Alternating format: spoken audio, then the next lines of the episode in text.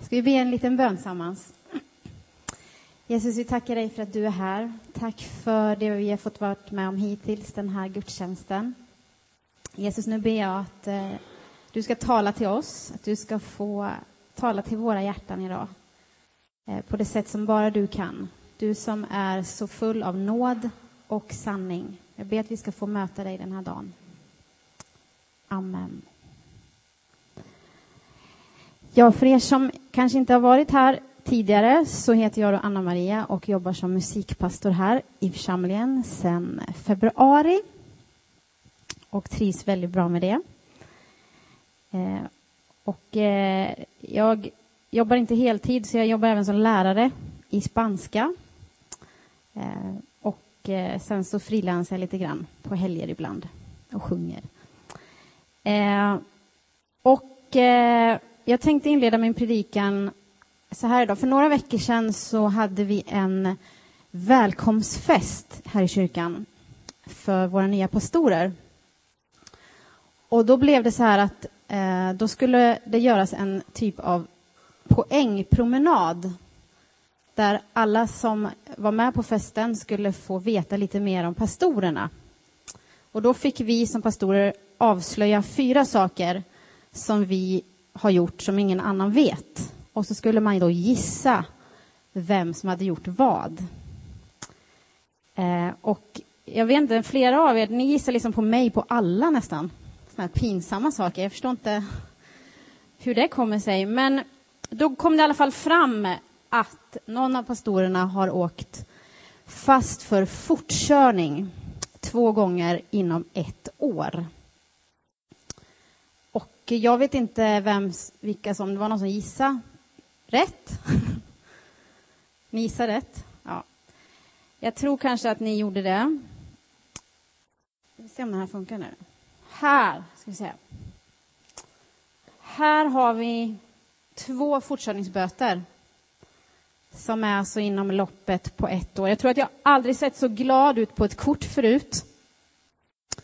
Ni vet, man kommer en kamera, vet du, då skiner man upp. Och det gjorde jag även vid det här tillfället.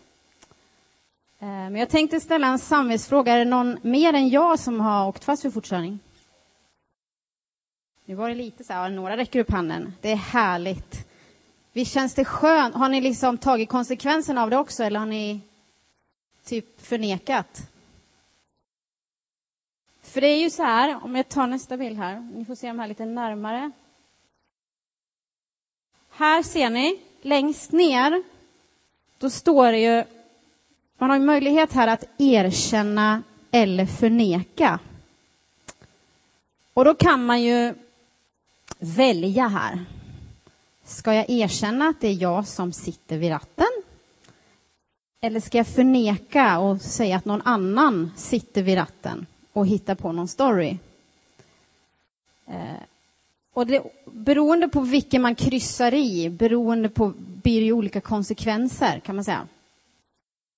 Ja, här ser ni ju hur det ser ut. Vi behöver inte titta på den mer. Den ser världscool ut på den här. Eh, jag har faktiskt satt i erkänna. Och även om det känns lite jobbigt, för jag vet ju att det får en ekonomisk konsekvens, så är det ändå ganska skönt att kryssa i den där, för att jag vet ju att jag talar sanning. Håller ni med mig om det? Ja.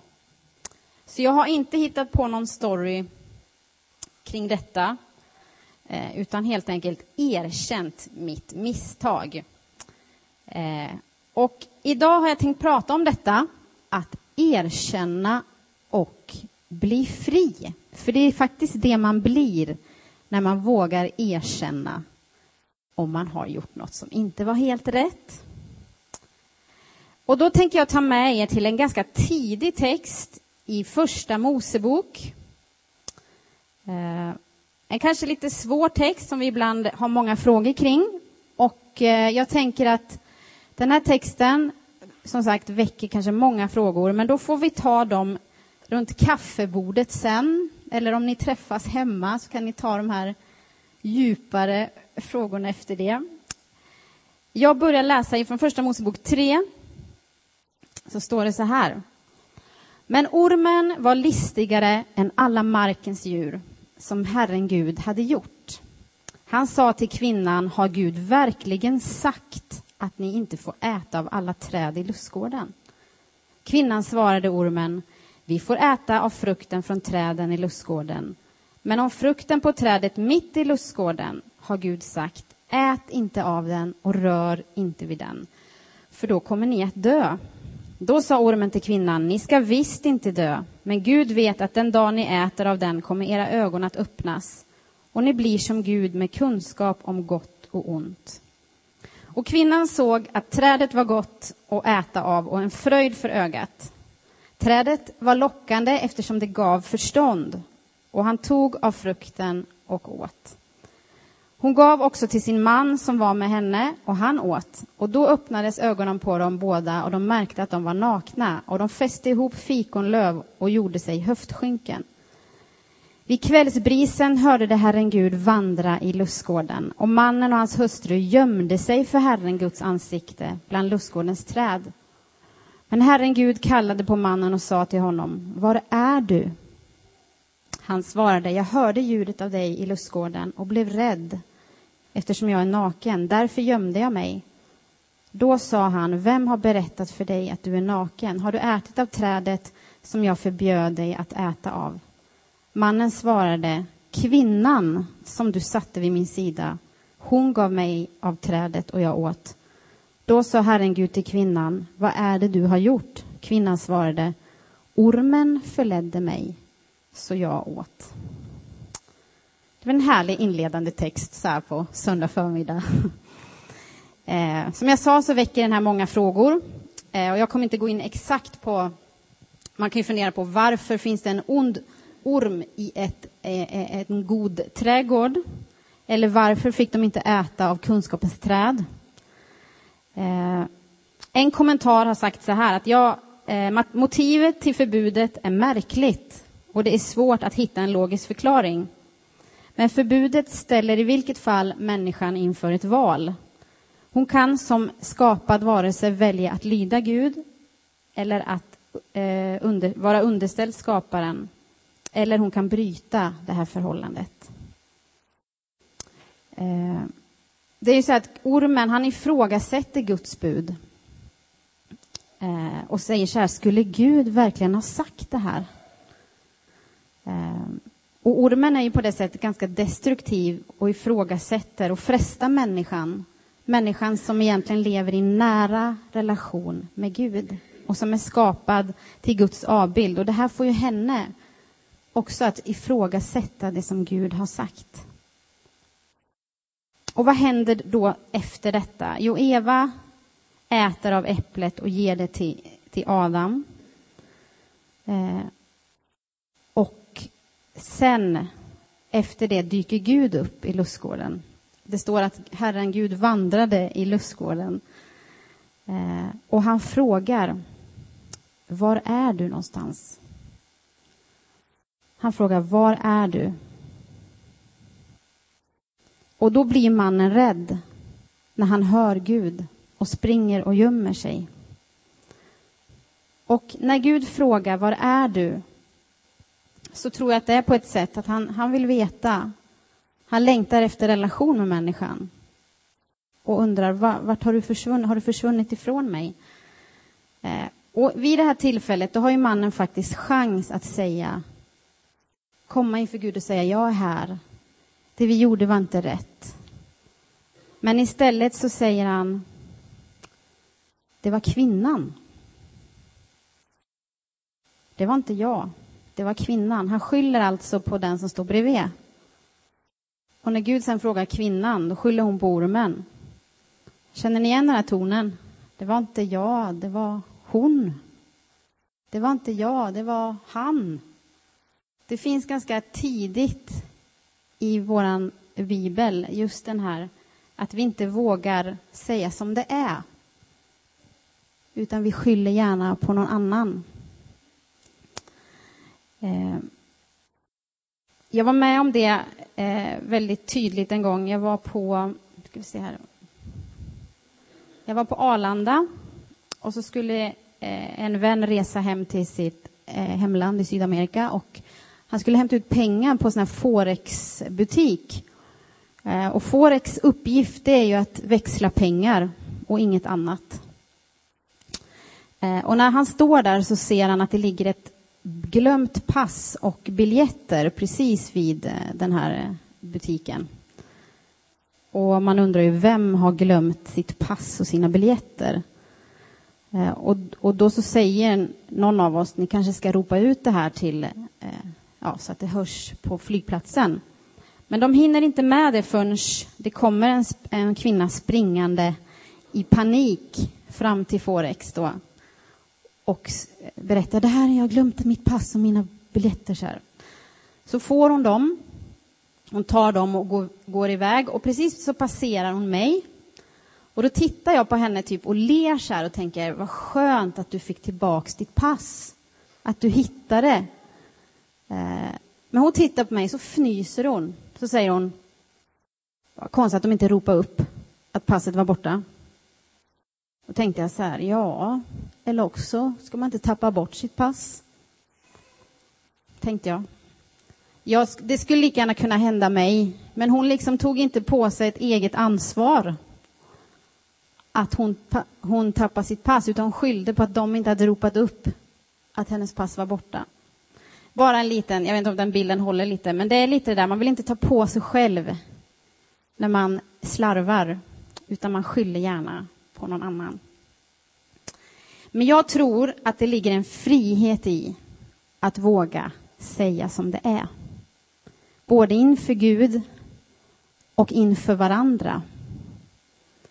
Eh, och i Nya testamentet så har vi några exempel på människor som faktiskt vågade säga som det var och som blev fria. Och jag ska ta med er eh, till två exempel. Jag har nu lagt liksom bakgrunden lite kring eh, varför vi gör som vi gör ibland. Det finns två exempel som jag tänker ta. Ja, eh, där har vi den, ja. Det finns en berättelse som Jesus berättar i Lukas 18 eh, om en farisé och en publikan. Och en farisé det var en person, en ganska högt uppsatt person i samhället som såg ner på andra människor och som tyckte att jag är bäst själv, jag gör allting rätt eh, och alla andra gör fel. Och publikanen det var mer en person som var känd för att inte vara så omtyckt i samhället och som man gärna såg ner på. Eh, och Jesus berättar den här berättelsen, så säger han så här, två personer gick upp till templet för att be. Den ene var farisé och den andra var publikan. Farisén stod och bad för sig själv. Gud, jag tackar dig för att jag inte är som andra människor. Roffare, brottsling, äktenskapsbrytare eller som den där publikanen där borta. Och så räknar han upp, jag fastar två gånger i veckan, jag gör tionde av allt jag får in och så vidare. Men publikanen, han stod en bit längre bort och vågade inte ens lyfta blicken mot himlen utan slog sig mot bröstet och bad Gud förlåt en syndare som mig. Så säger Jesus, han gick hem rättfärdig och fri men inte den andre. Den som gick hem, det var den som vågade erkänna Gud, jag behöver dig. Allt står kanske inte alltid rätt till, men jag vill att du tar, tar det och gör mig fri. Han hade verkligen insett, jag behöver Guds nåd, jag behöver Guds frihet och förlåtelse i mitt liv. Det är ett exempel. Det andra exemplet står i Johannes 4. Eh, det handlar om en kvinna vid en brunn som också har ett ganska eh, ett bagage som inte kanske alltid var, såg så bra ut i samhället. Eh, hon var samarier och judarna och samarier de var inte bästa vänner utan man såg gärna ner på hennes folkgrupp.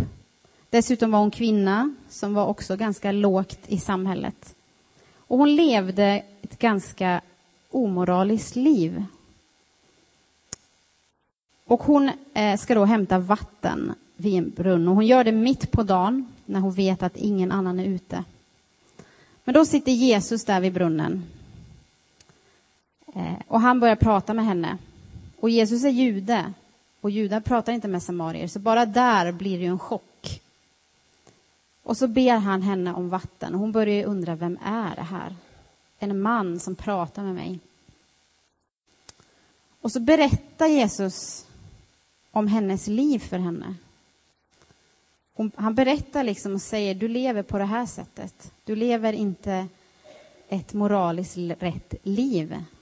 Men han gör det på något sätt som inte fördömer henne. Och det är så fascinerande.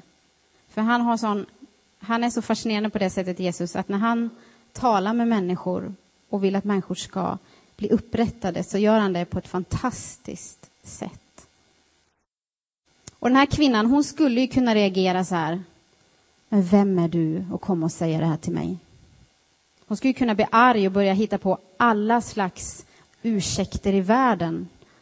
Ja, men det var inte jag, det var han, eller varför säger du det här till mig? Känner ni igen det här att när någon vill komma och säga någonting till en, då bara nej, kom inte och säg till mig. Det var minsann inte jag. Och så Men hon, hon imponerar på mig för att hon säger så här till honom. Jag märker att du är en profet. Alltså att du talar in i mitt liv. Och så sen, sen så ropar hon, det slutar inte där med att hon sitter där vid brunnen med Jesus, utan hon springer liksom in till stan och ropar till allt folk att kom och möt en man som har sagt mig allt jag gjort. Och så är hon jätteglad för det. Jag vet inte hur du skulle vara om någon kom och sa men du har gjort det här och det här. Man kanske skulle känna sig lite nedplattad och inte vilja ropa ut på stan direkt. Eh, men Jesus, han har den eh, förmågan att tala in i människors liv på ett sånt fantastiskt sätt så att människor blir befriade när han säger saker till dem. Hon blir alltså totalt befriad och konsekvensen blir att hon berättar om Jesus för människorna i sin stad som gör att de också vill ha kontakt med Jesus och möta Jesus. Och det får de också göra. Hon sätter sig inte emot när hon blir avslöjad eller tillrättavisar utan säger istället okej, okay, du har rätt. Jag erkänner, det är som du säger. Hjälp mig. Och jag tror att vi har eh, ett exempel att följa i den här kvinnan.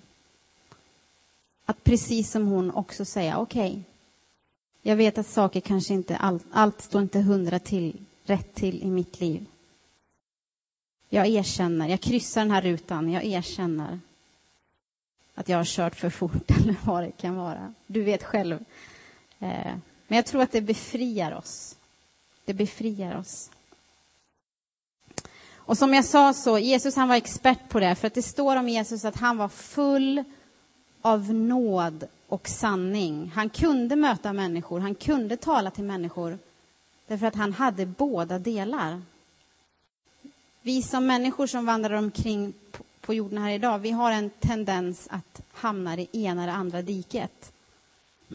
Ändra är vi bara där att vi säger nej men allt är okej, okay, gör, gör som du vill. Eller också är vi stenhård och bara dömer varandra. Men att ha den här mixen som Jesus har, det behöver vi få mer av, tror jag. Jag behöver i alla fall det. Och sen tror jag också att vi har bekymret med att våga erkänna när vi faktiskt gör felsteg ibland. Vi skyller som bekant gärna på den som står bredvid eller på någon annan. Och som jag sa innan, att jag vågade, att jag kryssade i erkänna-krysset. Det fick en konsekvens. Det kostade mig 3 000 spänn. Men det var ändå, det, jag blev ändå fri för att jag sa som det var. Och det kan bli konsekvenser ibland när man erkänner felsteg. Men det känns ändå rätt och skönt i hjärtat. Eh, och till mig kan man ju säga bara kör inte för fort någon mer, någon mer gång. Det är inte svårare än så egentligen. Men det behöver inte alltid handla om fortkörning. Det kan handla om andra bitar i våra liv. Men det förstår ni ju säkert. Att det kan handla om djupare saker än så. Och jag skulle vilja utmana oss idag. Eh, oj, försvann den nu? Eh, jag vill säga så här. Jesus, han vill möta dig. Han vill möta dig där du är just idag. Eh, vågar du säga till Jesus som det är? Vågar du säga till honom, så här är mitt liv just nu. Ta hand om det, hjälp mig. Eller gömmer du dig för Jesus och försöker, eh, som Adam och Eva, skyla dig och springa? Jesus vill hur som helst möta dig med nåd och sanning idag. Eh, så jag vill att, önska att du skulle ta vara på det tillfället, att säga till Jesus som det är. Det kanske också kan vara så att vi mellan varandra i våra mänskliga relationer har behov av att säga som det är. Att saker kanske inte alltid står rätt till i våra mänskliga relationer. Vi kanske behöver rensa luften ibland. Det kanske kan vara i en vänskapsrelation, eh, i en äktenskapsrelation, i en förälder-barnrelation eller vilken arbetsrelation. Det kan vara olika relationer vi har där vi, det behövs saker behövs pratas om för att eh, saker, båda ska bli fria, eller man ska bli fri. Fundera på den och tänk om det kanske är någon jag behöver prata med. Där vi behöver rensa luften. Jag tror hur som helst att du blir fri. Du växer i din relation med Gud och i din relation med andra människor när du vågar säga som det är. Och det vill jag skicka med oss idag. Ska vi be en bön tillsammans? Jesus, tack för att du är så god mot oss. Tack för att du vill möta oss idag. Och Herre, du ser var och en vad vi kanske brottas med i våra liv, saker vi känner att det här kanske inte står helt rätt till, eller saker vi bär på i våra liv som känns tunga. Tack för att vi får säga det till dig idag. Och du vill befria oss, du vill göra oss fria och leda oss framåt. Herre, du ser också kanske om vi har relation med varandra, där det är också saker som vi behöver prata om. Tack för att du ska ge oss mod att möta varandra i våra olika relationer som vi har. Tack för att du vill låta oss få ta ett steg till idag, närmare dig och närmare varandra. Eh, och herre, du vet, det behöver inte alltid handla kanske om att man har gjort något felsteg, utan mer att man kanske bär på saker som man behöver berätta för dig idag. Tack för att vi får göra det. Välsigna fortsättningen av den här gudstjänsten. Tack för att du vill befria oss. Amen.